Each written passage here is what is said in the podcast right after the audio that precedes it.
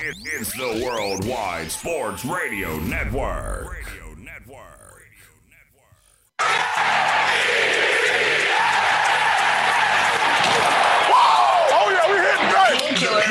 painkiller. CJ the painkiller. Kevin, Kevin Jackson. So we need to start acting like a big boy football. It's time for the jet tax to die. You're listening to Weapons Hot on Sports War Radio and the Worldwide Sports Radio Network. Darnold fires one into the end zone. It is caught. That's a jet touchdown. And now here is your host, CJ the Painkiller, D Simone, and Kevin Jackson. What's going on, Jets Nation?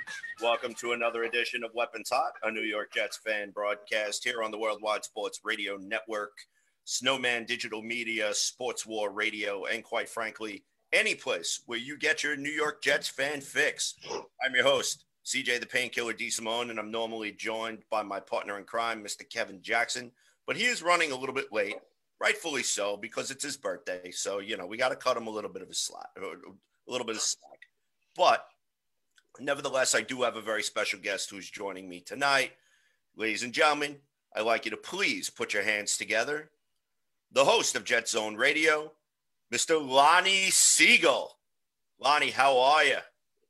Well, you know, I've uh, been sipping the booze this afternoon because when the Jets lose, we drink booze. And the Jets lost the game again. We're 0 7. So, you know, in case you live under a rock or you did not get the opportunity to watch today's game, the New York Jets drop a decision 18 to 10 to the Buffalo Bills, a game in which the New York Jets at one point actually led this game, believe it or not, 10 to nothing. And also another thing too, we did not actually see Adam Gase calling plays in this game. Yes, I you did hear me correctly. It was actually Dowell Loggains who did the play calling today. So kudos to uh, Adam Gase for taking a step back, realizing that some of the stuff that they were doing just was not working. So, and it looked like for a little bit when we actually started the game that uh, you know the New York Jets were were making some headway and they were actually going out there and actually doing some good stuff. Um, Sam Darnold actually had a couple of beautiful throws through an absolute rocket to, to Berrios on a third and 19 conversion, which was beautiful. We saw uh, running back Michael Perine get his first NFL touchdown today. We had a field goal today from uh, newly signed field goal kicker Sergio Castillo. But unfortunately, that was pretty much the extent of the New York Jets offense for the day. So, as uh, it basically turned into the Tyler Bass show, where Tyler Bass with five uh, field goals, courtesy of Josh Allen and the Buffalo Bills offense, where the defense could, where the New York Jets defense just could not get a stop. And then in the second half, the New York Jets defense just completely fizzled out. Uh, it seemed like that they had difficulty making adjustments. The the Jets could not convert on any of the front of the first downs that they had. I think they had a grand total of four yards at, at, at one point in the second half of this football game, which was completely ridiculous. So, uh, Lonnie, I'm curious to hear your thoughts on on today's game. What is it that kind of stuck out for you?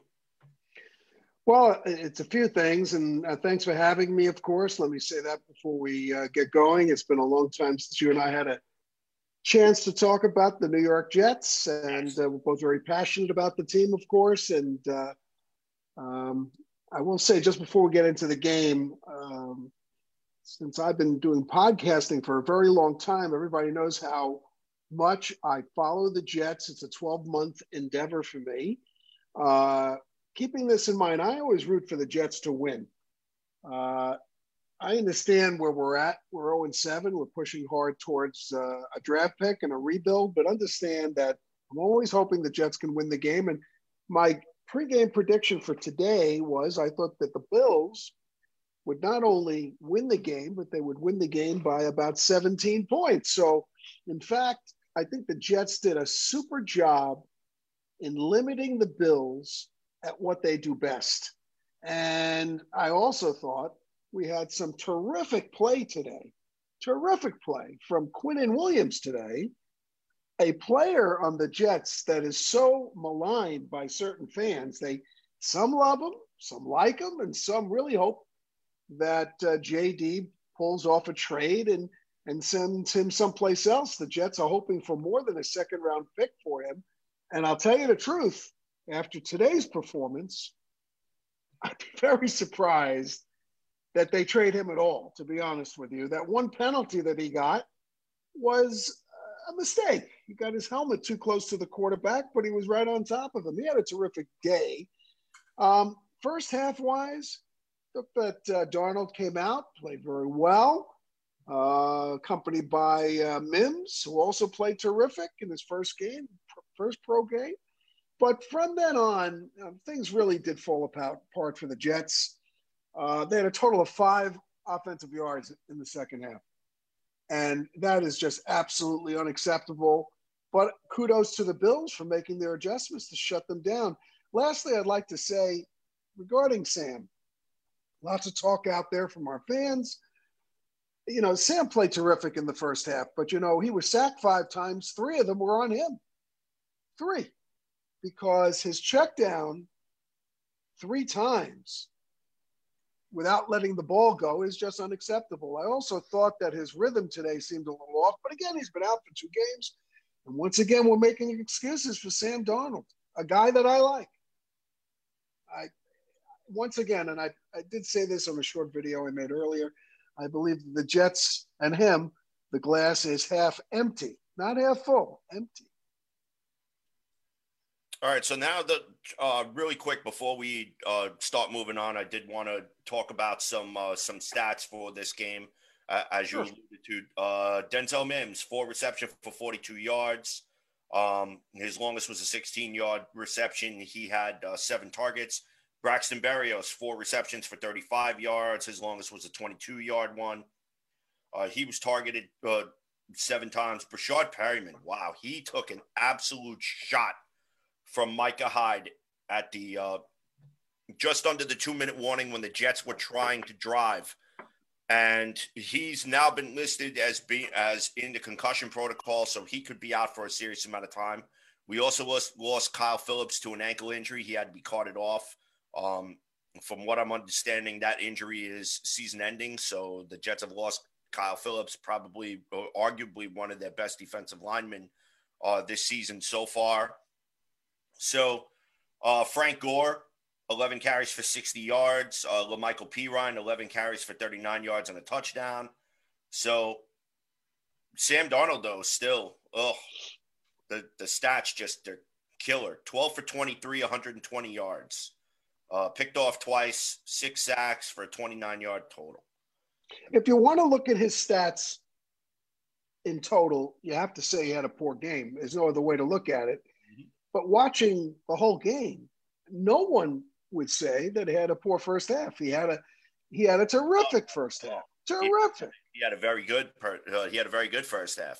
And I mean, you know, we he we saw him spread the ball around. You know, uh, Bra- Braxton Berrios got caught a couple passes. Breshad Perriman caught a couple passes. Denzel Mims, uh, La'Mical Perine. So I mean, he they really were mixing up a lot of the run and a lot of the pass, and and looked like even believe it or not, their very first drive of the game, they marched right down the field. So, you know, I had the drive not stalled out, they probably would have been ahead, you know, seven nothing at that point, but instead it was three.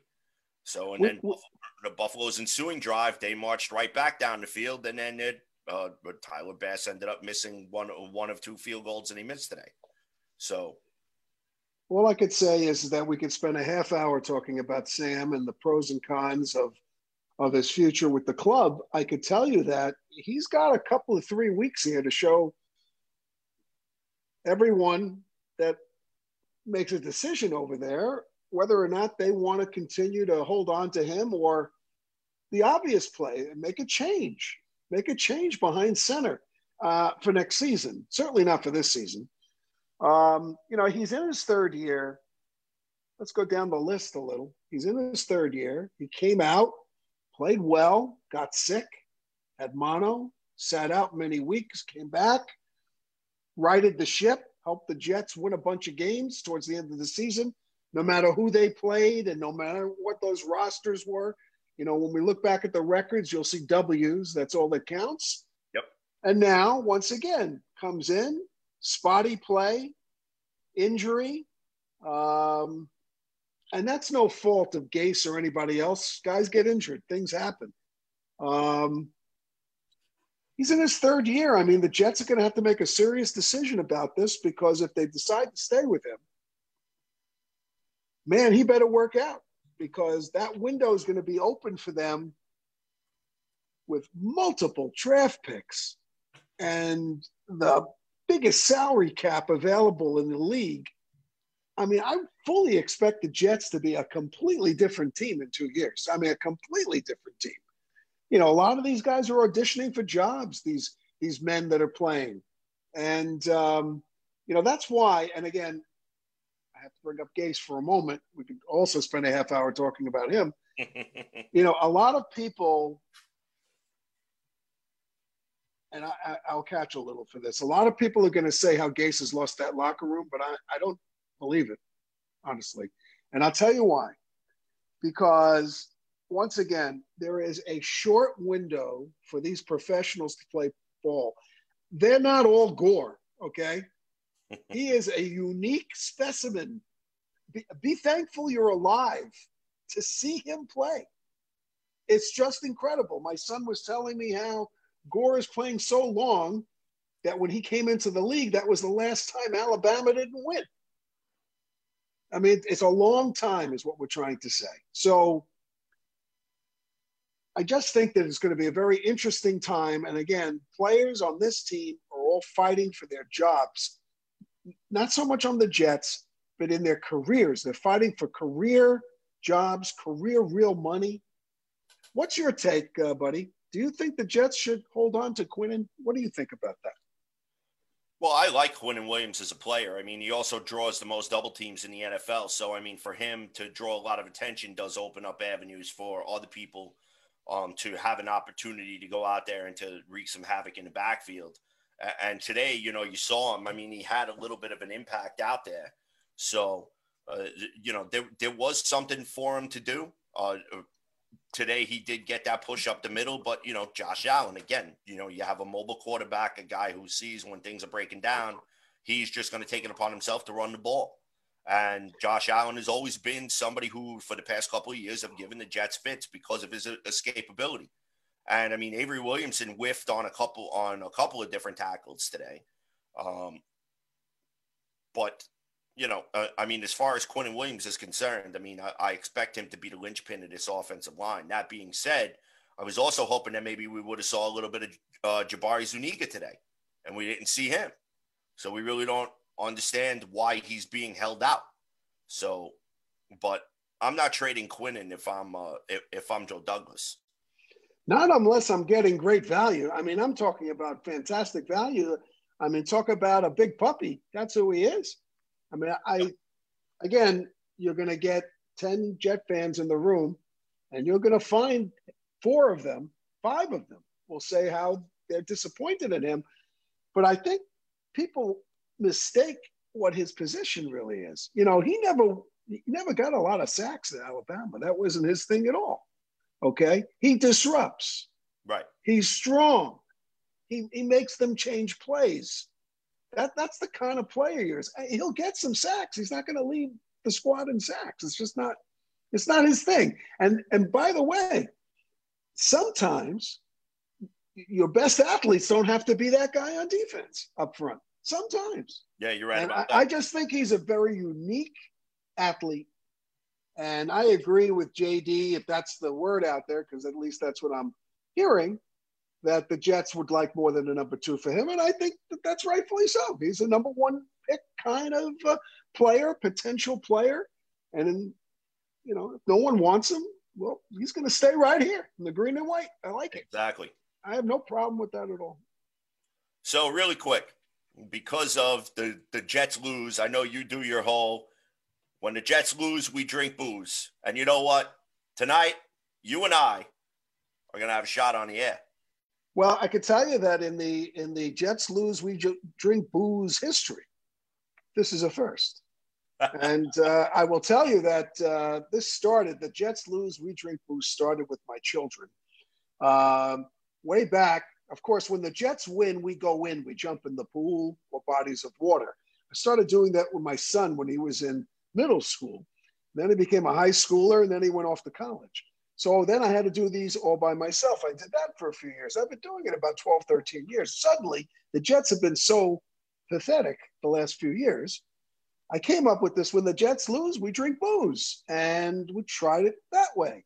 Every now and then I have some special guest stars with me in the studio, in the home, but uh-huh. not like this. And I even have, I'm going to, I already poured, I'm going to show everyone. I was drinking Makers earlier. I'll drink it again. And um, here it is. when the Jets lose, we drink booze, official glass. That's nice. Yes, yes, boys and girls. This is what you get when you're an adult. Here we go. See, here, here I've got mine over here. I don't have the cool saying on the bottom, but I do have a New York Jets uh, thing. So, so let's do it you. this way. Here we go. So when the Jets lose, we drink booze. This one's for you. Smooth. Smooth.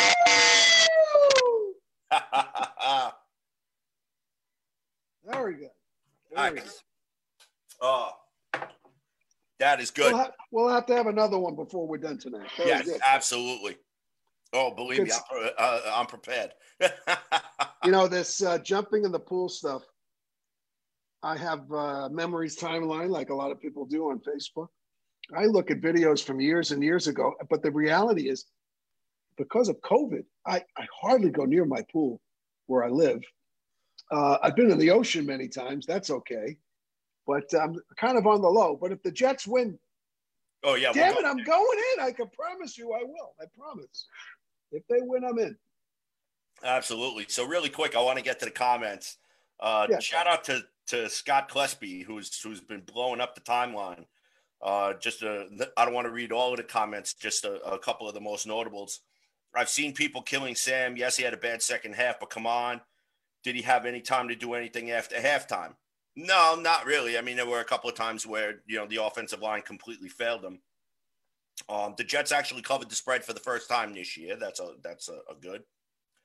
Uh, let's see here. Uh, the play calling got very predictable in the second half, and Perine had no idea how to pick up a blitz. Yes and no. There were a couple of plays over there where Perine was supposed to actually go out and be Sam's outlet, and he got stuck. Uh, he got stuck getting railroaded picking up a blitz where he got blasted. That actually happened in the fourth quarter. So, uh, in regards to Quinnen Williams, Q had a very good game today. Until they can get an outside pass rusher, Q is going to continue to be doubled. Um, he also says you two are going to die from alcohol poisoning. Yeah, seriously. uh, jump in the pool. Your skin must be as dry as the desert. uh, I tell you, Scotty. I, I tell you, I, I, I love this guy because he's always he's always got some very interesting things when it when when he when when he jumps on the show feed. Uh, and and he drops some comments, so uh, he's he's he's one of the good followers of the show. So shout shout out to Scott. Don't worry, Scotty. I use moisturizer. I'm very, very smooth. Don't worry. Everything's good. it's all good. I'm getting uh, older. I have to watch my skin. I make sure the skin is good. Don't worry about that. all right. So now let's get down to brass tacks there. We've obviously, you know, the Jets are 0 7. And I've really been dying to get you on the show for, for a long time this season there, Lonnie. So I really want to hear your opinion on what you think the New York Jets are in the process of doing. I mean, we're 0 7. This is probably the first good game besides the Denver game that we've really seen this team fight, but they couldn't sustain it in the second half. Now, it, it, are are they really trying to fight hard for the coaching staff, or the or guys out there just trying to put together some solid tape, or, or do you think there's something else going on here that we should know about? Well, Yes, first of all, I think that they're putting in a big effort every week. Uh, for the reason I pointed out in our first segment, these are professionals, and we're and by the way, we're not in week 14 either. We're the we are in the first piece of the season. We're just ending the first piece of the season. You know, if you look at a 16 game season, if they play a 16 game season, and each and every week as we move forward, I'm getting more comfortable with the idea that they will have a 16 game season, but that's not guaranteed. There's no guarantee the NFL plays a 16 game season. And not to get off on a tangent, it's my position that if they get the 12, they could stop right there and make playoffs. They could do it. because 12 is a number that works for playoffs. That's why. A 10, 10's okay, 12 is better. Uh, if if the pandemic grows and there's more infections among the players or coaches or staff. So that's one thing. As far as the Jets are concerned, this is this is what I'm hearing. Okay. And please, I want everyone to please take whatever I tell you with a grain of salt. Um, I am a mega fan. I am not connected to the organization. Something somebody once asked me about that, and although I knew people there, I just I am not connected there. But I do hear things, and this is what I'm hearing. I'm hearing that Adam Gase is going to be the head coach of the Jets in 2021, and I'm hearing that that's certainly going to happen, even if they go 0 and 16. And the reason why is twofold. Number one, and this is the reason I was given, that the executives inside the team, which includes, of course, Mr. Johnson and brother, they feel that Gase hasn't had his, a real shot with a full roster. This, this has been repeated several times already. You could start believing it. That's what they think. Number two, the reality to their situation is they're still pay, paying Bowles. They are paying him real money. They gave Gase a multi-year deal for a big sum of money for a coach, especially for him. There is no way they're going to start going out and getting a name coach that might cost them $10 million a year. The New York Jets are not ever going to pay a coach $10 million to coach this franchise. Never. Especially when they have two coaches they're paying right now. So my opinion is, is that Gase, in a sense, is overseeing the program. That's why he gave up the the ability to call the plays today. Why would he do that? I mean, I just think that he's he's in a position where it's a very difficult spot. I think he has the total support of ownership. JD cannot fire him. Joe Douglas cannot fire Gase. Gase does not report to him. Gase reports to the owner. That is the hierarchy of the New York Jets. So if you understand all of this, it is an enormous crap sandwich. There's no question about it. But I, I just don't foresee it. And every fan out there, including me, you could stand on your head and say how he should be fired and complain and complain about these things. I believe you'll see him next year. No matter what people say about their season tickets, no matter what they say about that they're giving up the NFL and the Jets, no matter a couple of knuckleheads went out there started rooting for the Bills, kapooey on them. Go root for the Bills. Give me a break. That is the stupidest thing ever. So it would not surprise me if you see Gase here again next season. Wow. Um, so and and I, again, I know that sounds awful, but that wouldn't surprise me at all. What are they doing? you know what? They're showcasing their players. They're still trying to make trades. They're still trying to build more offers so they can get more and more draft picks. They are going to have an enormous two years of draft here that is going to set us forth for a decade. And and you know something, I'm not getting any younger. So I'm I'm hoping and praying that they can get that done. As far as Joe Douglas is concerned, I don't know about you, but uh, you've seen the rookies play today, and they did shine today, shed some light mm-hmm. on Joe Douglas in a positive way. Finally, because he, he takes a lot of hits from Jet fans. A lot of Jet fans wanted Douglas to come out and have a press conference. Have you been reading about this? Where is JD? How come he's not talking to the fans? Yes, it was well, something got- I actually mentioned on a couple of a couple of shows ago that I really wish that Joe Douglas would come out and address the the um the public as to the state of the franchise. But well, I think if, if I could anything, ju- they'll they'll probably do that around the bye week because that's normally what. Oh, well, that's that's what the New York Jets do. Once again, uh, the, the, this is the New York Jets. They have a certain way of running their business. If you'll notice, no matter who the coach is, that's how they run. And by the way, I hear someone out there saying, "Yeah, they run their business like crap." I understand what you're saying. Mm-hmm. I That's get exactly it. what. but they, but but they do have a method, an executive method that they stick to. Like they don't talk about trades in the off season and all of these things. We don't talk about contracts. Never. They don't have the general manager come out and make press conferences. No. The Johnsons don't want him to do it. He will have his presser during the bye week, and I believe that's the week of November 10th, if I remember correctly. Right. I think And, it's about a uh. I'm like on a high wire here. I'm working without notes today. It's not bad. So uh, November 10th, that week, Joe Douglas, Monday, Tuesday, whatever day Gase usually talks to people, that's the day that he's going to talk. And he's going to be the only one talking, by the way. No Gase, no Johnson, just him. And that's who you're going to get because that's the New York Jets way. That's what they do. Be very interesting to see what he has to say, right? Yeah, it, it, it will definitely be interesting to hear what he has to say because with the Jets being over right now, and it seems like the team is regressing as opposed to progressing. You know, we're not seeing a lot of tight games like we saw today. Uh, it- if we Well, probably, if, if we probably had seen, you know, more, more tight, uh, a more tight setting, I think that fans would probably.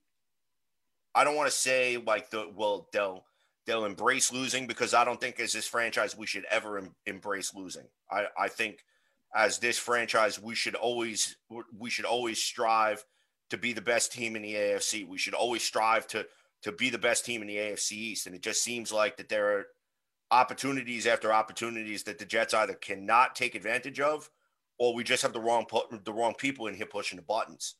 So I'm hoping that, believe it or not, one one I hope you're wrong.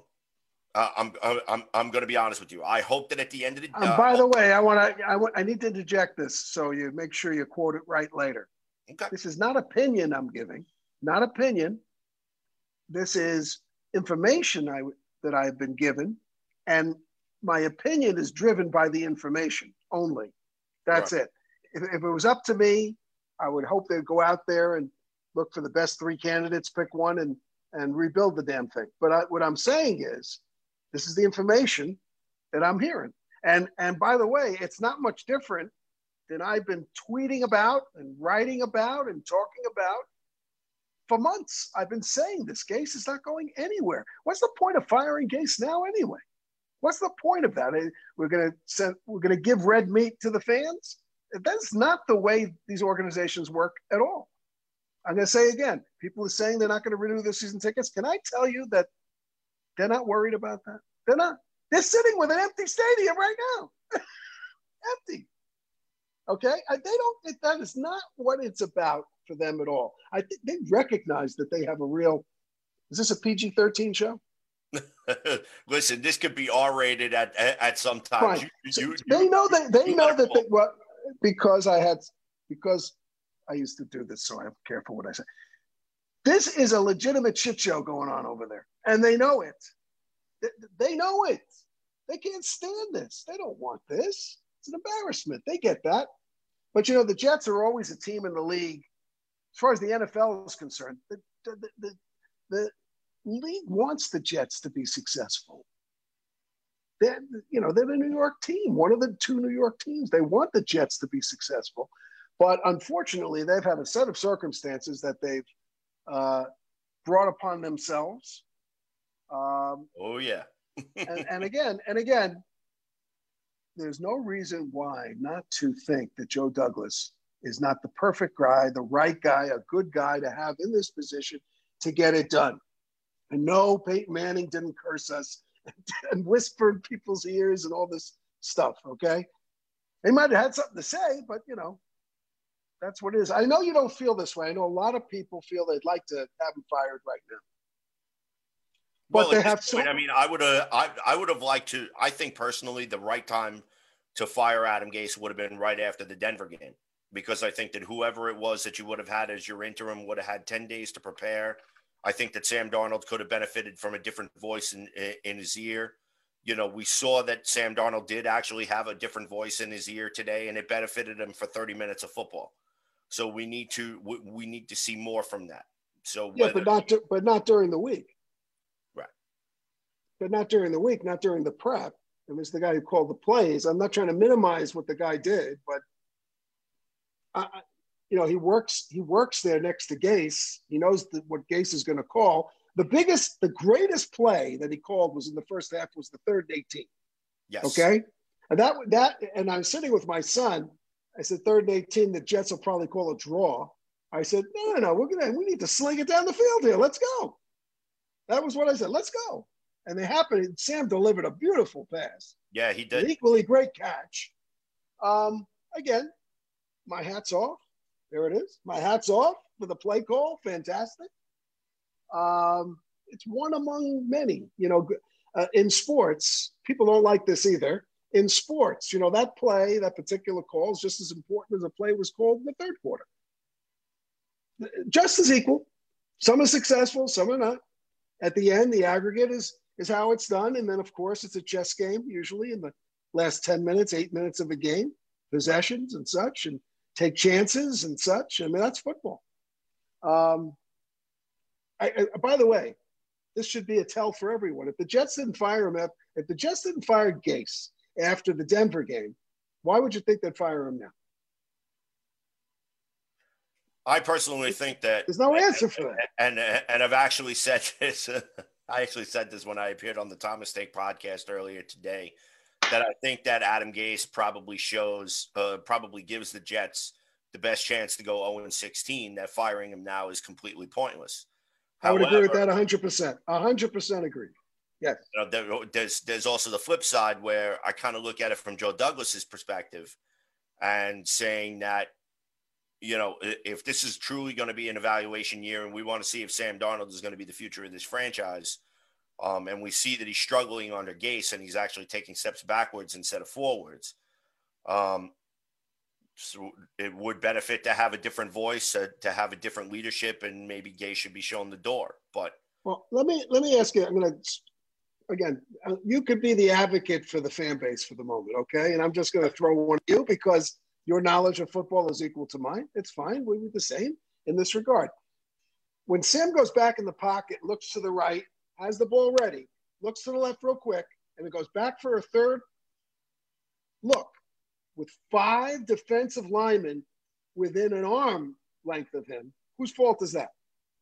yeah, it's definitely on Is Sam. that Gase? Is that Gase? No, that's not Gase. That's definitely on Sam Yeah. because he has to be more decisive with his decision making with the ball. Okay. So I, I think that uh, I think though the only caveat to that is this, Lonnie, is that if you go and take a look at the offensive coordinators that have been surrounded by Sam Darnold, we had Jeremy Bates who was up in a mountain for five years, okay, and you had Adam Gase slash Dowell Loggains, and really the only quarterbacks coach that he actually had was jo- was uh, was Josh McCown. So how much of it is Sam not really understanding it, and how much of it is him not getting the coaching? That I, I, I? I got to disagree with that. Only respectfully, I have to disagree with that because all I'm hearing is during the week what he's doing. Okay, unless again, is is Gase just lying about Sam during the week? And again, again, being devil's advocate, is he lying?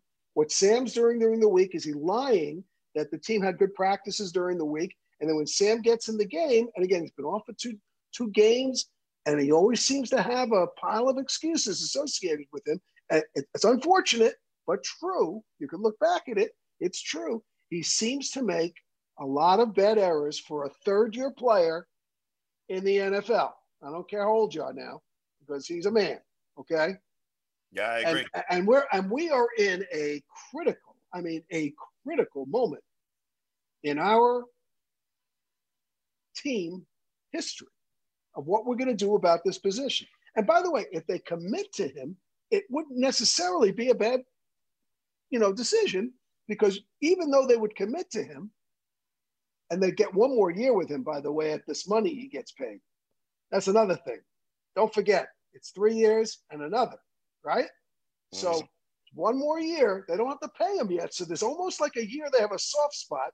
They'd have to say no to somebody special, go with him for a year, knowing that the Jets in 2021, more than likely, are going to be like a three win team, five win team. That's just the reality that they could probably get somebody again. There's others. You know, Ohio State's got a great quarterback too. I mean, there are other quarterbacks out there. He's not he's not the only one out. Trevor's not the only guy out there, even though he's very I'll use the word, he's very sexy to look at for uh, for us to have. and he's a Ferrari, maybe. So, you know, I, again, my gut, my gut feeling is the Jets are going to stay with Sam Darnold. That's just my gut. I just because I think they have a year built in with him. That's why. Okay. That's the, the money. And once again, I have to go back to the money.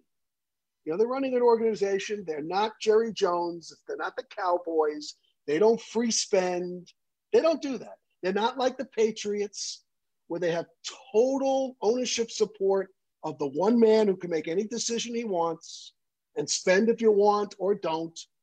And he, and you know, of course, he abuses the rules right to the edge of the envelope, to the edge of the glue. Mhm. You know, if you look at an envelope and the glue, you know, there's a little space between the edge and where the glue starts on the envelope. Take a look. That is where Bill Belichick sleeps. He is in there. Okay. so we don't have that. We don't have that either. Okay. Um, even Seattle makes moves more than us. So we're conservative a little bit. We're conservative. So I, you know, I, I- I think, you know, they'll look, oh, gee, we could have him for another year. Sam's pretty good. Let's give him another chance. And I could see that happen. I see it. So, you know, we go, we go in another direction. But we're going to have a lot of new players next year, man. Oh, oh Yeah. my God. Uh, a very young are. team. Very young team. Very young team. And, Now- you know, they're going to sign too many free agents. That's not what they do. Well, Oh, hold on. Well, eh, eh, well, hold on. Except, except. Oh, I said a lot of controversial shit tonight. People have got things to say. Um, That's good. uh, I know that. I know that. I'm going to read the comments too in a second. But you know, keeping in mind, keeping in mind, this team looks at money a little differently than some of these other big teams, even differently than the Giants. They look at money in a completely different way. All right, go to the comments. I want to hear this. Let's go. All right. So again, shout out to Scott Klesby. He's he's blowing up the comments tonight. Oh my goodness. Uh, owners don't care. They get all the money they need from the TV deals. Everything else is just gravy. Uh, Joe, Joe, I'm assuming Joe Namath sold his soul. Um, uh, in mentioning the uh, the throw that we talked about to Breshad Perriman that uh, basically almost got him killed. The throw that got Perryman killed was also a great throw. And in regards to your comment about practices, he has great practices because he throws against Pierre Desir every play. Everyone completes everything against Desir. Well, did you hear? Did you hear the play-by-play guys say that Sam set up that hit? They were negative again. They he set up the hit Right. Because of the way the ball was thrown. I thought that was a cheap shot. I didn't like that that he said that. Yeah, my uh, Um, yeah, that was. Uh, but I mean, also Micah Hyde. You know, he was kind of caught in a compromising position because Wasn't It- trying to hurt him. That was a, it Right. It was uh, it was. I mean, it was you know, I mean, it wasn't like a hit after the play or anything like that. It was just a bang bang play. It's one of those unfortunate things, but Let's know, go back here. Let, let, let's go back into the game a little bit. I'm, I'm remembering again. My apologies. I just don't. I'm just rambling on. I hope you don't mind. So uh, me, brother, go for it. back in the first quarter, in the first quarter, and we have the ball, and we're working our way down the field, Mhm. getting everybody involved, and we're running and we're throwing, and it's looking good. Oh, look what's here. Oh my! Let me show everybody. Look what's here. Look at my wife. Look at my wife. Oh, Look at this. that. That's nice. Delicious. It's the real coffee. Mm, mm, oh my goodness. so it's the real coffee as opposed to the fake coffee. I- well, she knows I've been drinking since uh, since two o'clock. So anyway, so um, in the first quarter, don't you remember Sam had a third and I think it was five or eight? I can't recall that part. Third and five, third and eight. And we ended up kicking the field goal. Yep. But you know, Sam started making his way on the left side, started to run a little.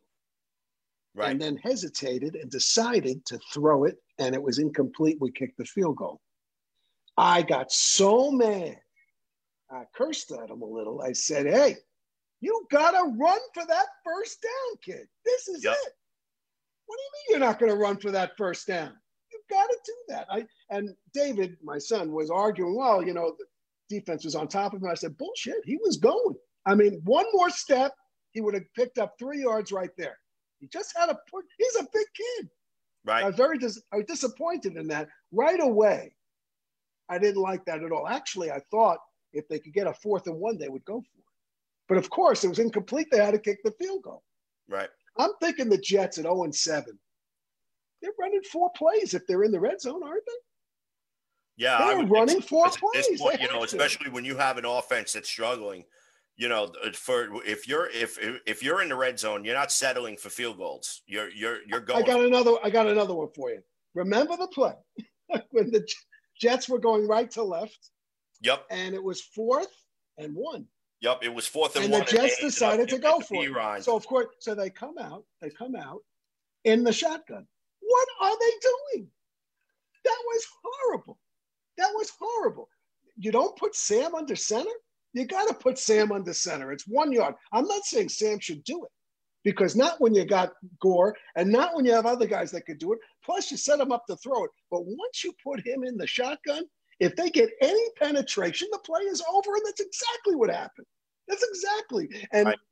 I was catching some grief on Twitter about it. They said, "Yo, what are you what are you talking about?" I mean, he gets all his options from there. Not against the Bills. They had the third best defense in the NFL last season, and they're good. They're good up front. We did a good job for a while. They are very, very good up front. No matter how many points they scored today to win, once again, you know, in a few weeks when they add up the wins, it's going to say win, right? It's not. They're not going to worry about the score. Not unless they go to some weird playoff format. Have you heard about some of these weird playoff formats they talk yeah, about? they've been they've been kicking around a bunch of different things, but winning percentage winning percentage was one of the discussions rather than wins.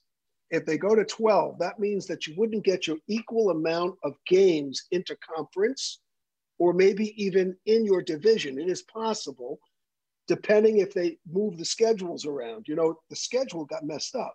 So uh, when they're determining the playoff um, uh, positions there are rules uh, set up for tie breaks. Everybody knows this, right? And then a lot of some of it goes to total points and total wins against your division, and then total wins in general. And then Yeah. they have one It goes called to- the, win, it goes the winning percentage. But the winning percentage, it, it's not ever used unless you know No, it's a, a tie. like- it's a tie every week. So the NFL is talking about that if they can't get to 16, that they would use winning percentage as a way to seed the playoffs, which will be a huge advantage for someone. So what could happen there is a team could could somehow slip into a different spot that would be an advantage for them. There's Right. no question about that.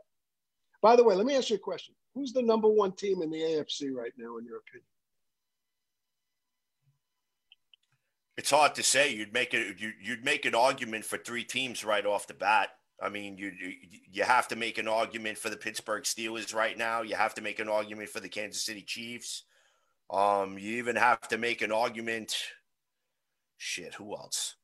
Uh, the Chiefs, the Titans. That's the three teams: Uh-huh. Titans, Chiefs, and of course the champs. Okay. So to me, to me, I almost want to say that the Steelers are number one. I just like what they're doing.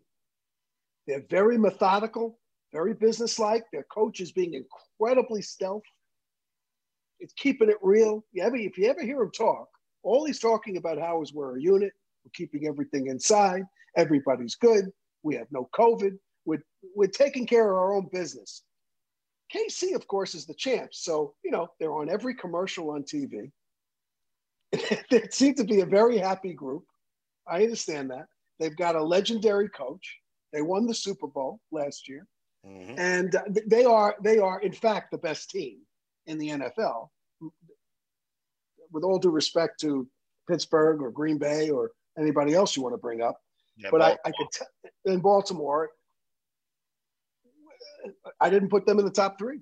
I didn't. I don't think so. I mean, I, I put them in Tennessee together. To me, I'm on the AFC side, but Right. uh, I think Pittsburgh is going to have a lot to say about who wins the Super Bowl this year. I really do. I, Um, I they would just expect them to. They're doing. They're, they're doing great. I mean, uh, Chase Claypool is completely playing out of his mind. Um, Ben Roethlisberger, you Oh. know, uh, is seeming he's to renewed. He's he's like re- he- he's like renewed. Yep. And, and, and may I say, he's coming off a serious injury. Serious. So I think Pittsburgh's going to be a very interesting team. No question about it. Oh, I believe so. They're they're they're definitely going to be a team that everyone's going to have to keep their eye out on. Believe it or not, even uh, Yeah, I hate to say it, the, the Cleveland Browns. Cleveland Browns are sneaking up on people's radars, and I don't know where this. Yeah, they want it. They want it. They want it. They want it. They want. They want a tough game today, even though um, you know they're going to have to worry about injuries now after the after the game. I listen. They kicked our butt so bad last. I still feel it. Yeah. I still feel how badly they beat us, Mm-hmm. and I was so disappointed in that outcome. I was um, uh, last season. They're they're an up and coming team. They're not on the top rungs. It's not where they are. They're right there. Can they steal a win? Yes. Can they be competitive? Yes. Can they play defense like Buffalo in the last two quarters? No. You see what Buffalo did today? Completely shut us down. Mm-hmm. And we, and by the way, we're weak, but they, they they can hurt a good team in that way, and that's a great weapon. You know, and they play in the Northeast, and we've said it all along how the Northeast teams have a certain kind of defense, right? Yep. They are they are that group, and and and wait till they have home games up there. Orchard Park, no one likes going there in November, December. Forget about January, but I'm just no, it's horrible. Yeah, it's definitely going to be interesting. I mean, you know, New England is struggling. I mean, they lost to San Francisco today, thirty-three to six. I mean, Kansas City, we just talked about them. They put the whooping on uh, on Denver, forty-three to sixteen. Um, the Chargers, believe it or not, are coming out of nowhere with a 39-29 victory over Jacksonville, and Jacksonville, They're playing good ball. They're playing good ball. But keep in mind though, Jacksonville's a fake good team. They're not. They have nobody. They're just playing hard. Yeah, that's another. so you and and by the way, that's a- that that's another group. I'm glad you brought up Jacksonville for a moment. That's another team, another group of men that are playing for their careers. So that's what I believe in. I believe that there's no. Okay, I don't get on here too much. I'll throw out more controversy for you. Throw I don't believe. I don't believe that tanking is a legitimate thing in week seven or six or five or eight. I don't believe that. I it, it is a fun phrase to think about, but no one sat in someone's office and said, "We're doing this to lose so we can get position." No one's tanking.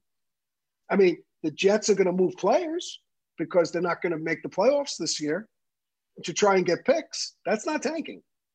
That's managing your roster. That's not tanking. Keeping Gase, let me tell you, you can make an argument that keeping Gase is tanking. I might even agree with that argument because we already said that earlier. Best scenario for the Jets to lose more games than win would be to keep him. Of course, because he hasn't shown that he can win. It's just logic. That's just the way it goes. Right.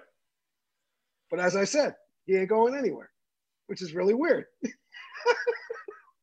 Uh, all right. So I got a couple other questions that actually just popped into my head thanks to oh. thanks to all of this. So put yourself in Joe Douglas's shoes. Okay. Jets go 0 16. You're at the end of you're, you're at the end of the year. What are you doing? What are you what what what is the first move you do?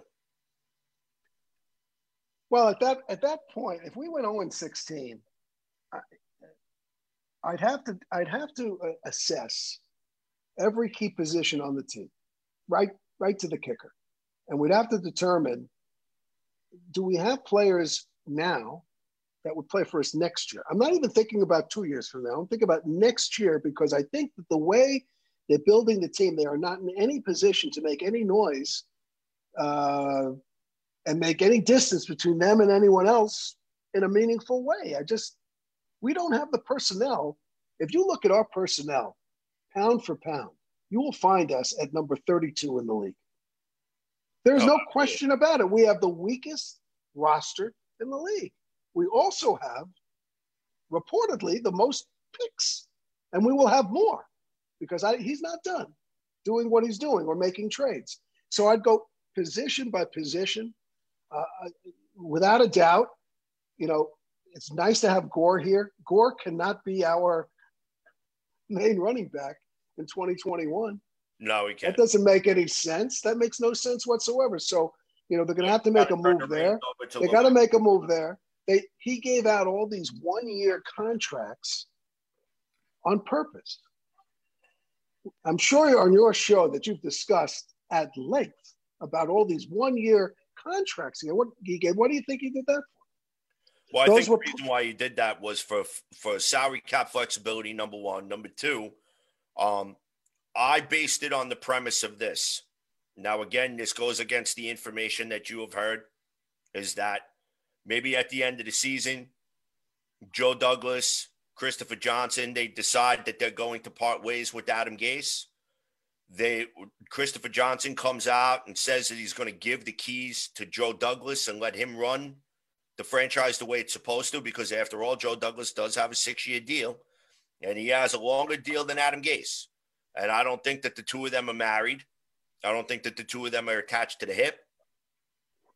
I think that maybe after the embarrassment of an 0 16 season, where this team right now is on pace to actually eclipse and beat the 1996 New York Jet team that went 1 and 15, that Joe Douglas would be able to go out with a clean slate, make this an attractive destination for a brand new head coach with a plethora of of, of uh, cap space and also a plethora of draft picks, plus also the prospect of having the number one pick overall in the NFL draft and drafting Trevor Lawrence and basically giving whoever it is who he brings in as as the new New York Jets head coach a blank canvas to work with, almost a blank slate to work with.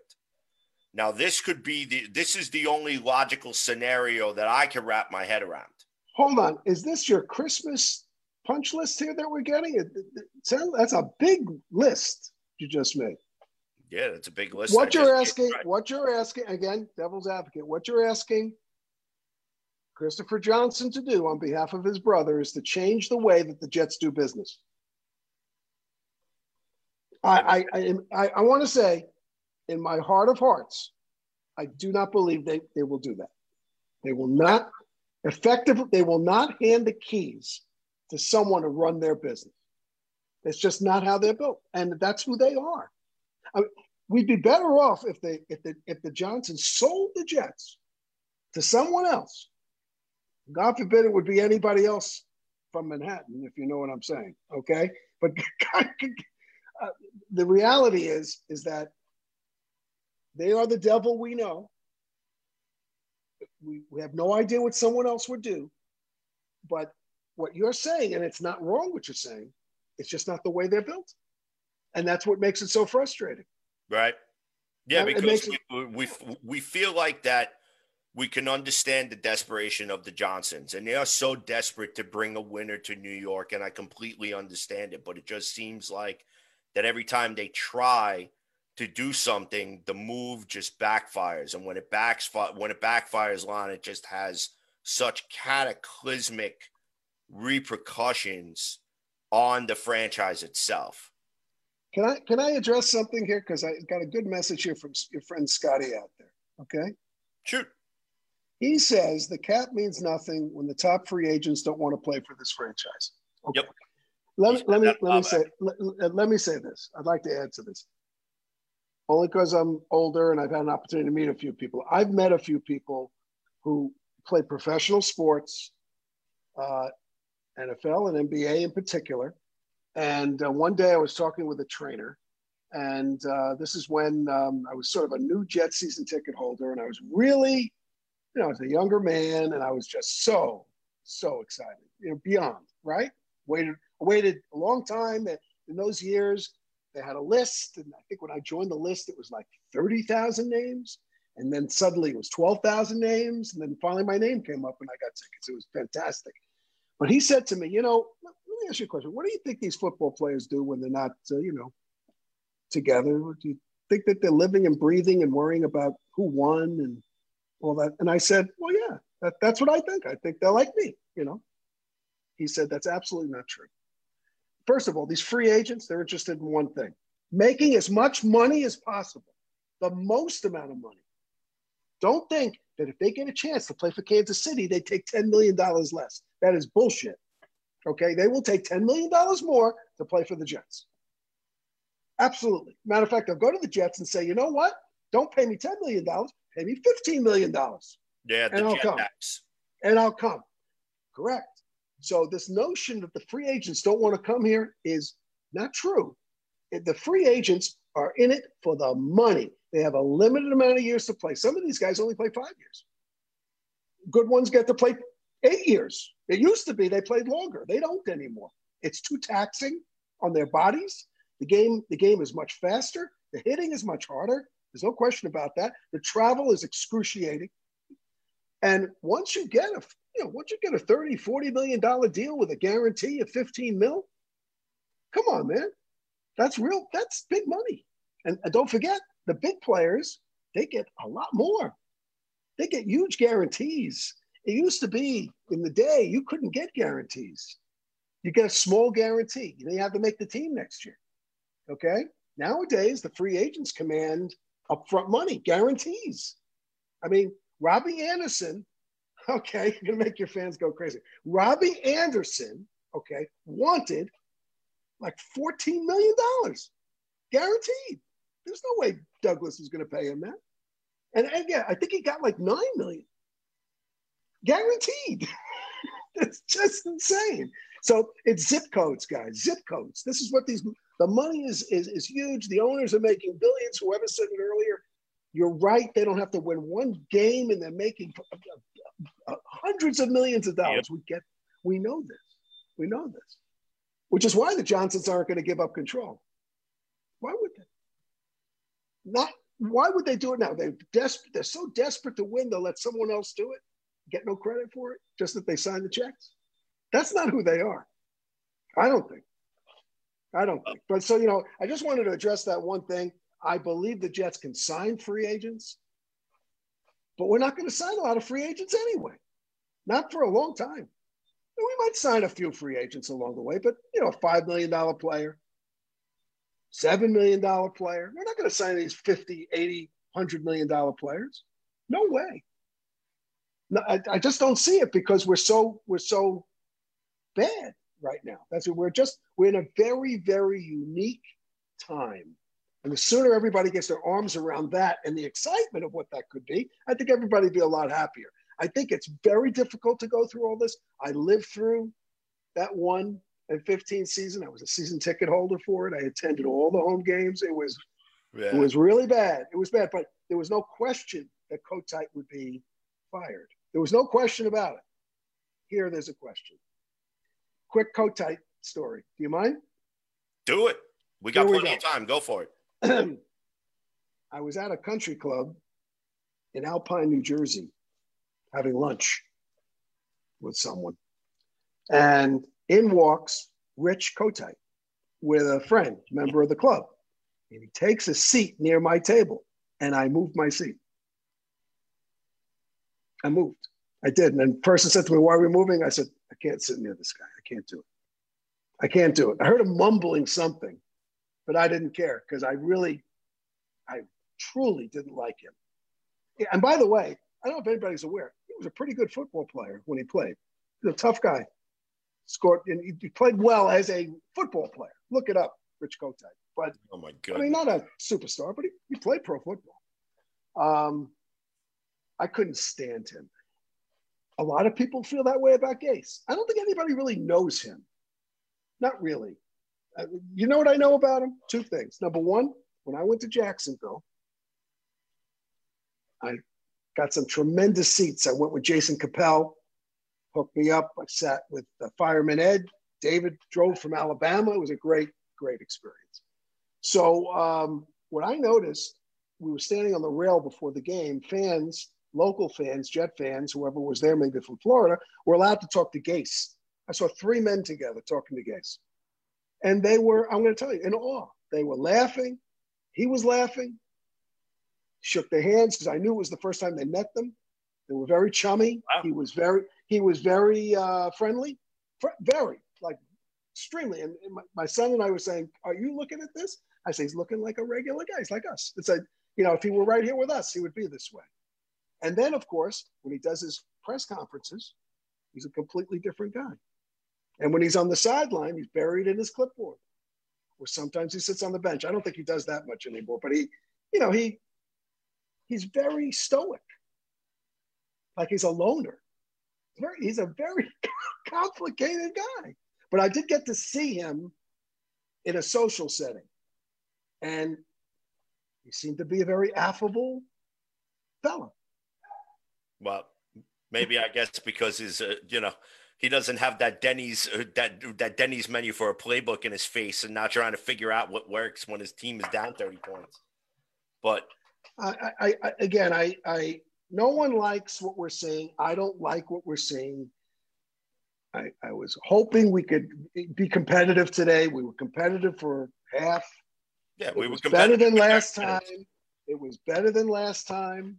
It exposed us. Buffalo exposed us in the second half today. They exposed Sam Darnold.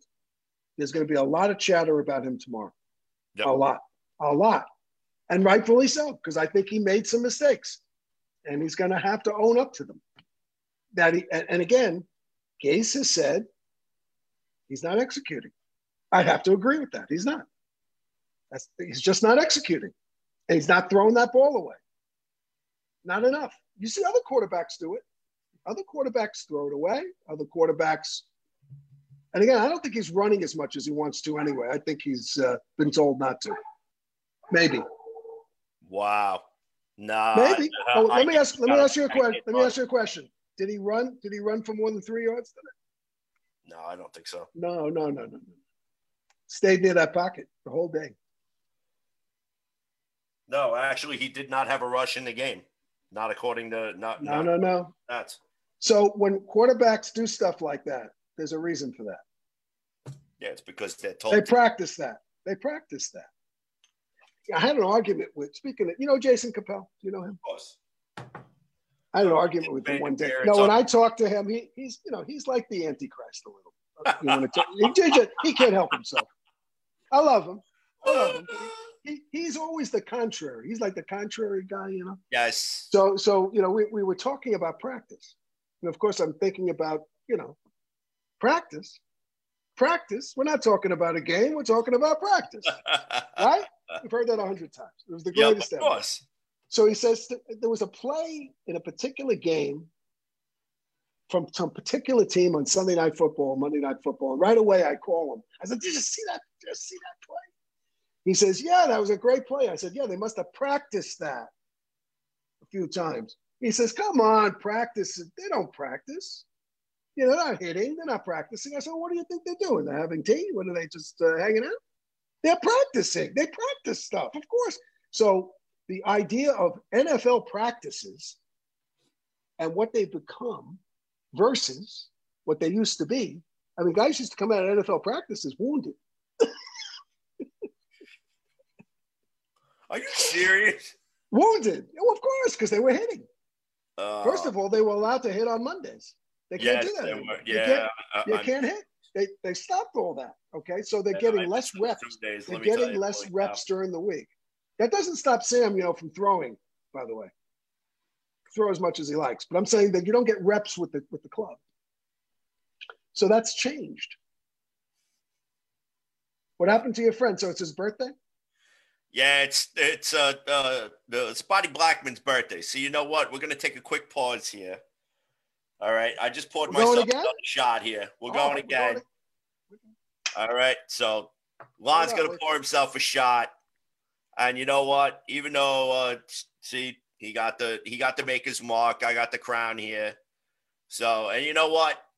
We're gonna do this shot tonight in honor of Mr. Kevin Jackson, otherwise known as Spotty Blackman, who's probably out, probably getting so drunk right now that he can't see straight. Not only because the Jets lost, but because it's also his birthday. So you know what? Let's raise a glass to you. Happy birthday, Kevin. Scotty, I'm going to turn around the Jets lose booze side to the blank side for you. Happy birthday, buddy. Happy birthday. Happy Here birthday, go. Spotty Blackman. Smooth. you know there are Ah. people yelling. There are people yelling smooth all over the world. They send it. me instant messages of screaming smooth. That's the best right there, I tell you. So I got I got one from Ireland last week. Jet fan in Ireland. So we were talking a little bit about what they watch over there, and I said, "So, um, do you get any good Jets swag over there in Ireland?" He says, "You can't get a." I can't use my the voice. You can't get one thing here. and I can't get a damn, I damn can't thing get a here. jersey. I can't get a jersey. it's so funny, but he got one. He got one. Messenger is so cool that you could do that. Nice. Yeah, that is cool. I have to say, Facebook Messenger definitely have uh, have added a few cool. Uh, Yeah, I w- I'm very lucky because um, there's another guy. I don't know if you know this guy. You know this guy, Mark Roseman? You ever hear him? I think so. Yes. So Mark Roseman, he is like, oh my God, he is like the original podcaster. I mean, he was doing podcasting before they called it podcasting. He has his own thing through the New York Rangers. Oh And he like, and he um, he's actually like like a, already. he, you'd like him. I'll get you guys together. So he started his own thing, and he has a weekly. He does it Sunday nights. Been doing it for years. He has a studio. It's it's just fantastic. And um, he approached me. Oh my God, 10, 10 years ago more. And I know him from college. He approached me. He said, "Listen, I'm starting a, a network, uh, a radio network. I want you to join me." And I said, "Okay. What am I going to do?" He says, "Well, whatever you want to do." I said, "Well, I like talking about the Jets. Fine." So we started a something called the Jet Zone. So it gave me an opportunity to do that with him for a while. And that turned into this uh, Jet Zone live thing I did with personalities and conversations. And I had great guests. I mean, you can't believe the kind of people we had. We had musicians, all kinds of stuff. And then, of course, I work with Eric Manesey. Yep. Good old. E-Man. And E-Man, who's around on, on Twitter, although he's Jets retired. You know his story? That he gave up his season tickets. He was so frustrated with the kneeling. Yes. It's all about the kneeling, and he's very patriotic, and his family served, and I re- and we respect that 100. percent hmm And he gave up his season tickets and hung up his microphone for good. And it's a shame because we were widely listened to, and we had a lot of listeners, and we were Yes, taking I off. I, I, I had my day, own thing, guys. and he had his own thing, and we joined Yeah, forces. you guys, you we- guys had a co- had, had a combination show called Yes, uh, uh. Jets I mean. I, did, I, and we did use his company's name and such. And there's no secret to that because he had thousands and thousands of followers on Twitter. I was more Facebook based. He was more Twitter based, and it just made made sense. And uh, we did have a wonderful time together. But I, I sensed it. He talked to me off camera about it a few times. Then one day he says, "I'm out. That's it." And I was just shocking. And by the way, he does not post about the Jets. He does not talk about the Jets. Talks about baseball every now and then. He, Right. still loves the Mets. Yeah, he's still Mets- he's, he's a He huge loves the Mets Mets. But no Jets. He's finished with them forever. He's finished with the NFL forever. Wow. Amazing. Big, I, I tell you the truth, that was a big sacrifice because I know that cost him real money. He left money on the table, real money. And he's not some big corporation. He's not Right. some rich family guy. I mean, it, he left real money on the table. I respect him. I miss him. Eric, I miss you. I miss him too. Let me tell you, I, I would love to His get voice. his his thoughts on uh, uh on on this what we're seeing here. So You know what he would say? He'd say, I, I told you. he would say, I, what, what are you I talking can, about? I told I can you. hear it now. I told you guys this was gonna happen. I I told told, you. you. it was going to happen. And he's and and forget that Kaepernick, and I'll never wear a Nike outfit, and et cetera, et cetera. Okay, could you imagine he's around and then they're not playing the national anthem with the players in the building anymore like it used to be? Eric's a few years younger than me. I used to tease him about that because if he were with me, I'd say, you know, back when I was a kid, you know, they didn't even play the national anthem. You know, with the players there, they used to be in the locker room and then they come out. For, forever. I mean, forever it was that way. Yeah. And then they changed it. They, then they changed it. Now they changed it again. And the teams have an option to stay in the locker room if they want. And I think they should do whatever they want. That's fine. They've Yeah. earned it. Yeah, The only thing, You know what? the only thing is just don't disrespect the flag. Well, that's the thing. They could do it again. Nobody wants them to disrespect the flag, and I think the teams have told them you're not going to. You're not going to. So here's your option. If you I can't, stay in the locker room. And then teams have decided, well, we're doing everything together. So if there's a few people that want to stay in the locker room, we are all together going to stay in the locker room. You know who started that? The Steelers. The Steelers. They started that. And and the Jets are doing it now. Yeah. They're not out there. And I think that's the right thing to do. I do. I do. That's not a political thing. That's just, you know, we're all against them bashing the flag and anything. That's Right. Get out of here with that. Nobody wants that. Of course not. No way. No way. So all right. So, So, what do we got coming? What, do we got coming up next week? Who's coming next week? uh, I believe we got the I know who's coming next week. we got the Kansas City Chiefs. Oh, That should be a fun game. So Oh. listen, this is what I said on, on on the Thomas Take podcast that I really hope that Le'Veon Bell scores a touchdown and he runs over to the sidelines and he gives the ball to Coach Gase. I really do. And I stand by that. You know why? Because I love Le'Veon Bell. I wish that he was used a lot better when he was here. And the way that they kind of just let him go, granted, there are more and more details that keep coming out week to week about the actual conversation that took place, but you don't really know what's fact and what's fiction. I miss him. I wish that he was here. Take a look at the t-shirt I- I got right directly above my head there, courtesy of Mr. Daniel Smith, otherwise known as the Jets Guru. He did a whole Metallica slash uh, uh, slash Le'Veon Bell take called "Ride to Gamble," and I love that shirt. That's why it's up on the wall. But Lonnie, I want to get your thoughts.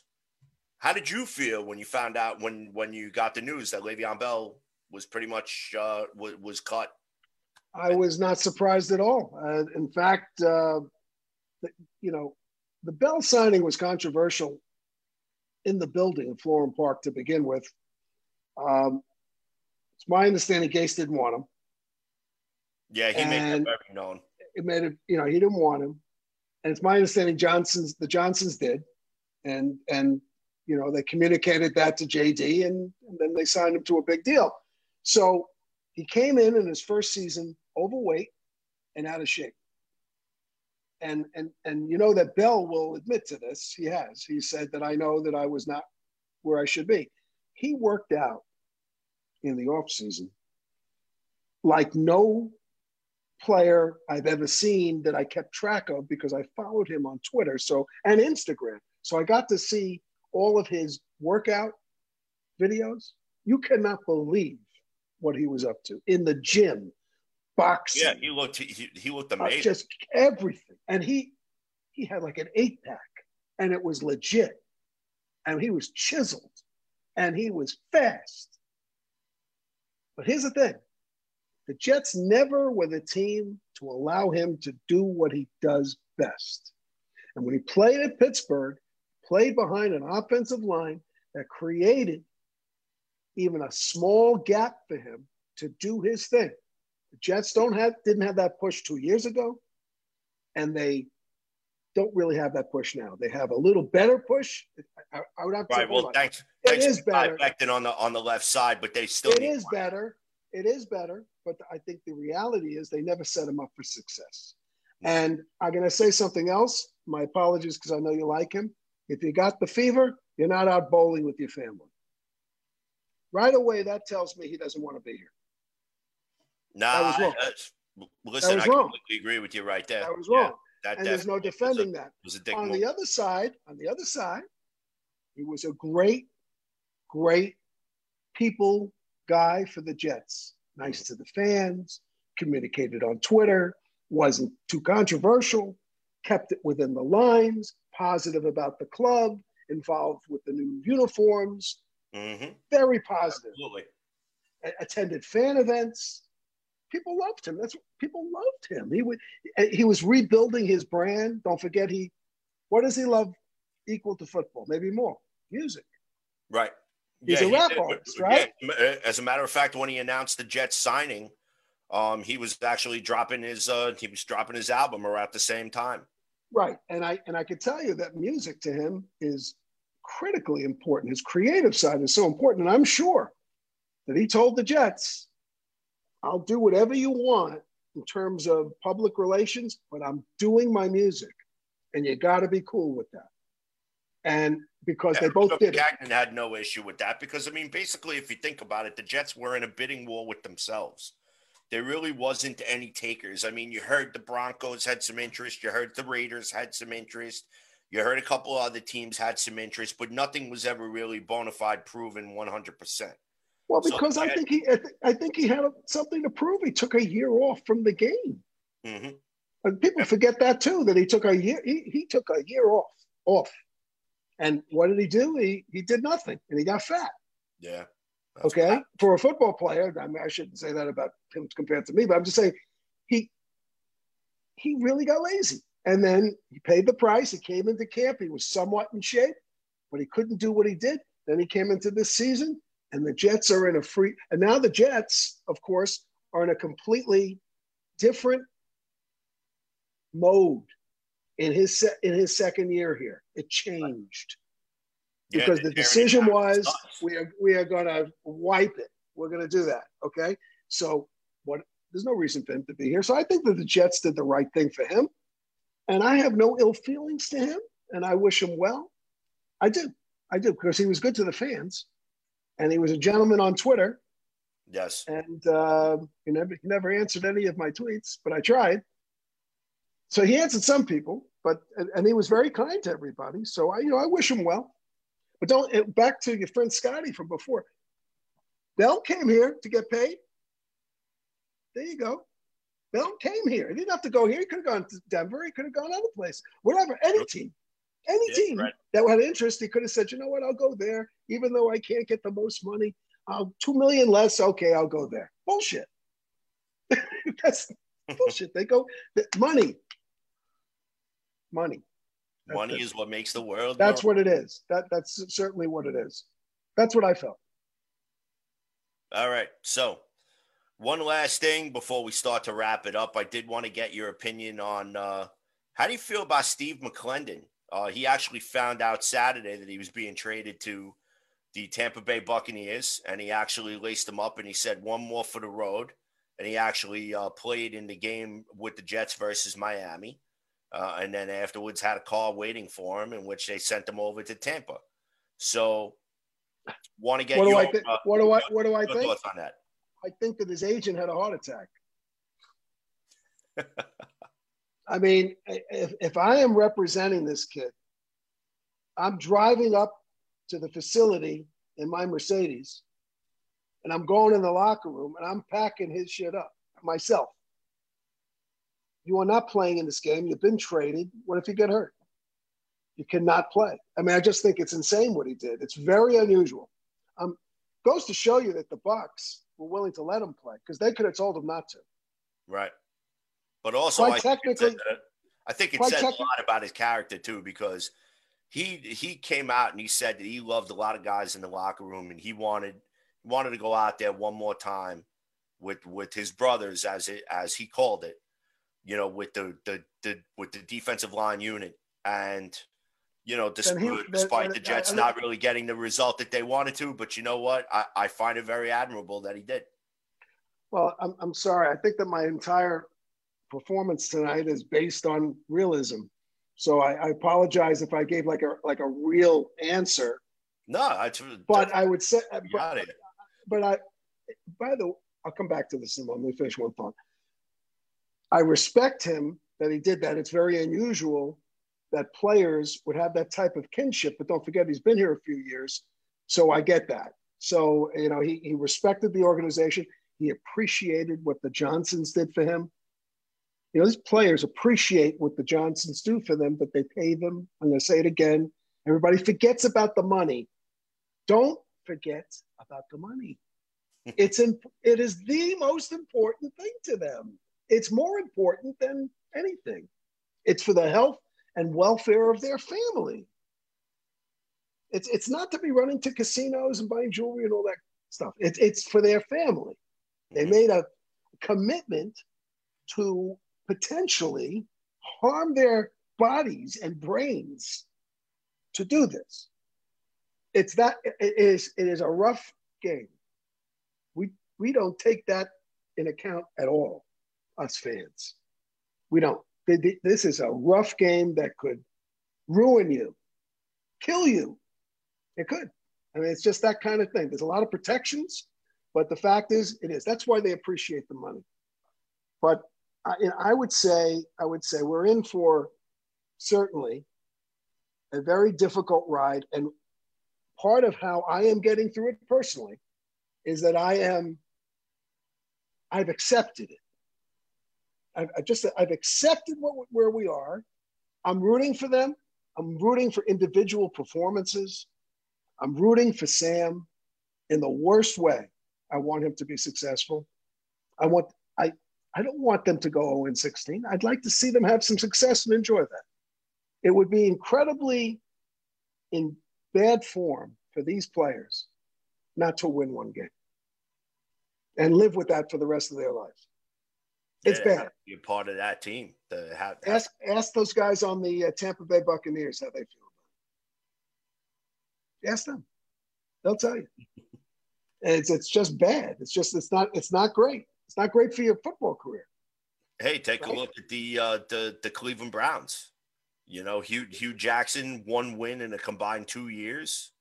I mean, you've seen coaches. Right? By the way, I'm glad you brought them up. You've seen other teams that held on to coaches for years. Cincinnati had the same coach for 14 years. Yep. What did he do? Not, not really. A little competitive yeah. here and there, but not really. He didn't do think Cleveland's done that. That's that's why I think the Jets are going to That's why I think the Jets are going to do it. it uh. The only way that happens, the only way that happens is that they sell the team. And right now, there'd be no reason for them to sell the team. Really quick, actually, I, I, I did want to mention something to you. All right. Um, so you could tell I'm trying I'm trying to get all these questions in because there's so many things that I've been wanting to ask you. You're exhausting me. Go ahead. So one of the things that I wanted to ask you is obviously, you know, you heard about the, the different things coming out about Woody Johnson, right? Uh, mm-hmm. Uh, his time over at, at, at an ambassador. Um, mm-hmm. The U.S. State Department was looking into him making uh, making racist and sexist comments and so on and so forth. If that there does prove to be any validity to those claims, do you, in your professional opinion, and I know somebody who's been around the podcast world for a very, very long time, do you, in your opinion, see the possibility of the NFL stepping in, a la sort of like how the NBA did in with Donald with um with the gentleman who owned, I think, the Golden State Warriors or or whatever, for his comments and maybe saying, yeah, no, nah, we don't we don't play like that. You're you're gonna need to put the team up for sale. In your opinion. I'm, I'm, thinking about my wife right now that she was sitting next to me. She'd be looking at me and she'd say, Choose your words very carefully what you're about to say. Because when we discuss the movement that is going on in the world regarding sexual harassment, mm-hmm. it is arguably one of the top two or three discussions in the world. Yes. Among yes. everyone, particularly women right? And rightfully so. Rightfully so. You know, Mr. Johnson, put him over here. Talk about also, we have the Washington Redskins, who had reportedly been taking advantage of their cheerleaders in a very negative way. And that Mr. Snyder, the owner of that team, of the Washington football team, was implicated in some of that because he knew about it. They have not asked Mr. Snyder to sell that team. They have not. And and and some of that included dating women in a role where I'm I'm your I'm your boss kind of role. Okay? And that's incredibly negative, right? So, Mr. Johnson, and again, the State Department, you know, has their rules, United States State Department, and I'm sure it'll be thoroughly investigated. And if it is investigated and finds out that he did what he did, then of course I think a couple of things. Number one, we don't know what's going to happen with the election, but if President Trump were to win, I'd imagine he'd like him to stay there as the ambassador to England. Because according to President Trump, he's done a good job. He likes the job that he's done. However, if Vice President Biden were to win the election, I could assure you Woody Johnson will not be the ambassador to England. Yeah, And what's he'll, that? he'll be right back, probably taking right back running running running his you know, running his business. Right. Which become chairman of the New York Jets again, I imagine. However, we'll see how the investigation goes and see what the truth is. Because somewhere between what was said and what he says is the truth. And they'll get to it. And I, I don't believe that they'd be in a position to force a sale. I mean, in an egregious situation, they might be able to force him to step down, but then Christopher would hold on Right. unless he didn't want it, and then we'd have like a we'd have such a weird story. It would be bizarre. But I I don't get the impression that Christopher doesn't like it. In fact, I saw him up close, real up close, as you know. I right. got a chance to talk. I got a chance to talk to him. He likes it. He likes it, definitely. That I didn't get that impression from him at all, unless he's a great actor, which I don't think he's a great actor. I think he's a great businessman. Mean, hope that- right. that's what he is. So, in regard to Mr. Johnson, I uh, there's been no talk about that since. It was pretty hot story there for a little while. We are in unprecedented electronic, uber electronic sensitive election period, unlike any in the history of our country. And some, you know, I, I do like history. Back when Lincoln was running for president, he used to do these Lincoln Douglas debates. And if you can imagine that, they didn't even have microphones. And 100,000 people would come out to, to see this. I always wondered how the people in the back could hear Lincoln. I thought that was a weird thing. But anyway, I guess they would some way that someone would write it down maybe, and then they say it to other people. That's how they did mm-hmm. things back then. So the Lincoln Douglas debates were, you know, you studied them in school, and and and that determined the course of our nation. Nowadays, you press one button, just one button, it's out all over the world. And once you write it, it's forever. Video can actually be manipulated, but words written, the written word cannot. So writing is very important. And I think that you got a lot of people tweeting a lot of stuff, saying a lot of stuff, but tweeting and writing things, these things last forever. They certainly do. And, and that's why this is a very unprecedented time. So the fact that that story came out about Mr. Johnson, there could be a case made that it was to embarrass the administration. Maybe it could have waited until after the season, is what I'm saying, or after the election. I'm, I'm just saying. I'm just saying. We Well- don't. We don't. We don't know. But do, if any of that is true, they should throw him out right now. Okay, that's what I said. It's wrong. Yeah, that's a, that's really the kind of thought that uh the thought process that I have is that if there is any type of validity to it, because of the fact of such the sensitive times that we live in, I really think that it would be poor judgment for Roger Goodell to not at for not only Roger Goodell but also for the NFL to not act on this because we saw we saw what the NBA did, okay, and you know what Donald Stern or whatever the hell his name was or whatever who was implicated in the whole thing that that was egregious by itself. But if it turns out that again that Woody Johnson is guilty of said offense, then I just feel like that the NFL would probably have no choice but to have to step in. Because I think that especially in the the heated times that we're living in now with the with the Black Lives Matter movement and stuff like that, I hate getting political, but unfortunately it's it, it's that this is something where unfortunately I feel like the league has to step in and you have to say, look, we can't we can't allow this. You do know that the majority of NFL fans are female, right? Right. Uh, over 72% to that matter. Okay, so they that that is that is their that's who their customer is. So if that's their customer, they have to appeal to their customer. it's interesting. I think if it if it comes to pass, then you'll you'll start seeing some petition movement in that way, and then the and then the commissioner and the owners would have to make a decision what they do. Hey, listen, uh, Depart DeBartolomeo, what's his name? The guy owns the San Francisco 49ers. He used to own them. Yeah, Eddie DeBartolo. Thank you. I couldn't spit it out. So DeBartolo, they he ended up selling the team to his family member. They asked him to step down. There was indictments, real estate deal, Right. something. Yeah, he was involved in some sort of Ponzi scheme or something like some, that. some, some, something. But he kept it in the family. And his daughter, his, his niece, or somebody who owns that team. but it's it's his family. That's his family. So we're not getting rid of the Johnsons that fast because I don't think there's uh, two reasons. They don't want to Was it write a letter to Steve Cohen? I mean, look, if he just had enough money to buy the Mets, he's got to have something left over. Steve, Steve Cohen. Steve Cohen's a rich guy. Um, uh, by the way, uh, by all reports, he's a good guy.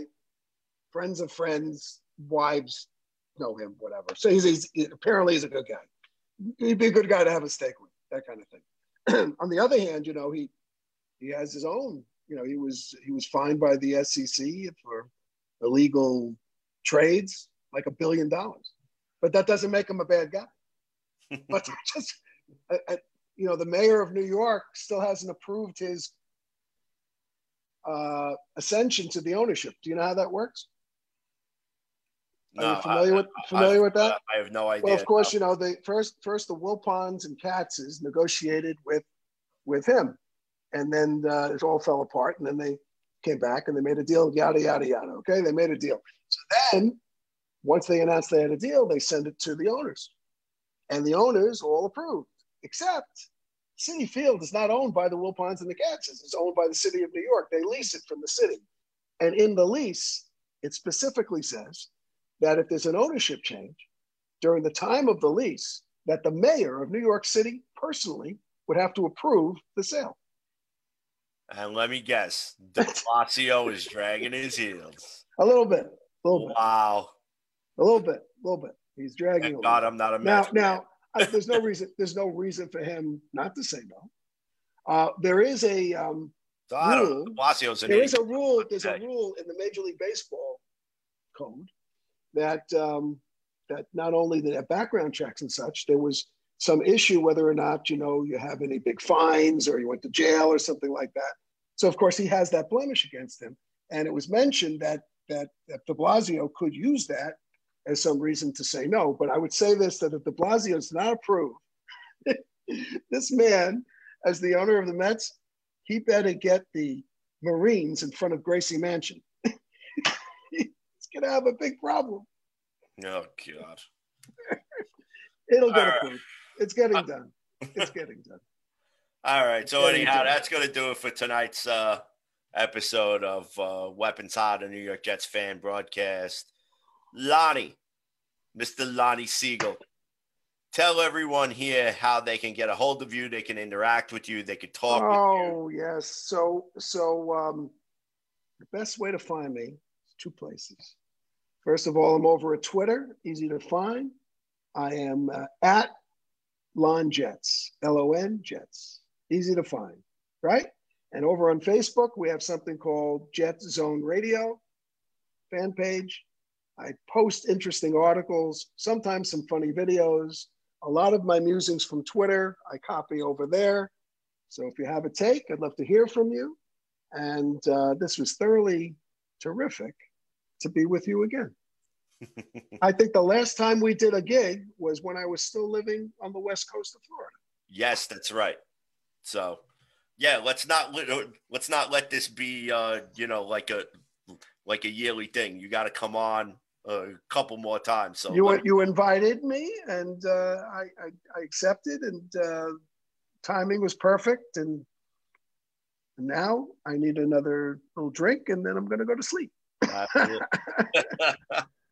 All right, ladies and gentlemen, you can follow the show on Twitter at CNC Jets Factor. You can follow me at JetsFan0523. My partner in crime, who is celebrating his birthday today, uh, at Spotty Blackman, Mr. Kevin Jackson. Be sure to give him a follow. Don't forget to shoot the show an email, the Jets Weapons Hot Podcast at gmail.com. And of course, don't forget to check us out on Facebook. You can find us on the Weapons Hot Facebook page. Uh, shoot us a message, like our page. Our content is up there. Message us or message you right back. We love going back and forth with fans about this team. Also, leave us some feedback because we love to hear how we're doing here on Weapons Hot. Also, don't forget to check us out on the Worldwide Sports Radio Network. Don't forget to check us out on Snowman Digital Media. Shout out to Brian Snow and Dr. K. We love you guys. Also, don't forget to check us out on Sports War Radio. Yes, on Spreaker.com, www.spreaker.com forward slash Sports War Radio. Shout out to Mr. Paul Edson Jr. and Mr. Sheriff Joe Branham for all the work that they do on that side of the glass. Also, I want to give a shout out to the fans. The fans that interact with us and tune into the show every single week here on the Worldwide Sports Radio Network, on YouTube, or wherever you get your fix. We do this for you. We love it when you interact with us. Shout out to Scott Klesby, to Robert Nacarano, to uh, there was there was another gentleman, uh, uh, Nicholas Valankis, also to uh, Airman Ryan Reedy from the 45th Medical Group um, for joining the show tonight. We do this for you guys because we absolutely love you guys and we love our New York Jets. So please keep your comments coming, keep your input coming. We love hearing what you guys have to say and with our own seven Jets, weapons hot, the therapy session is wide open, ladies and gentlemen. Plus, if you have a topic that you want us to talk about, send it to us. We will talk about it. Okay. Like I had so many questions tonight from Mr. Lonnie, who I haven't spoken to in so long. We don't get the opportunity to talk to one another enough. That's why tonight, tonight's episode ran as long as it did.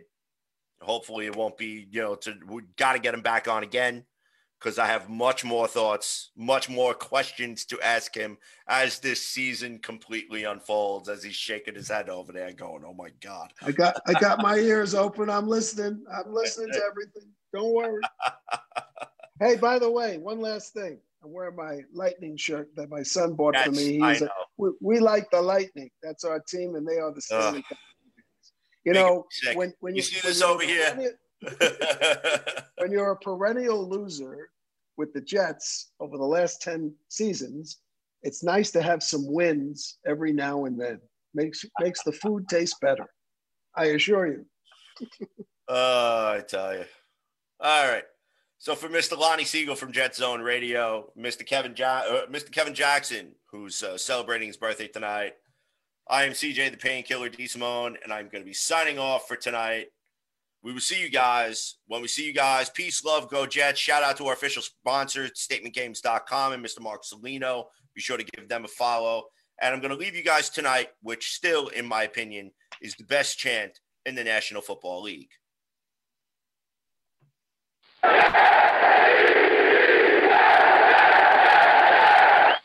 Go Jets, ladies and gentlemen. Have a good night. We'll see you guys next week. Peace. It, it, it's the Worldwide Sports Radio Network. Radio.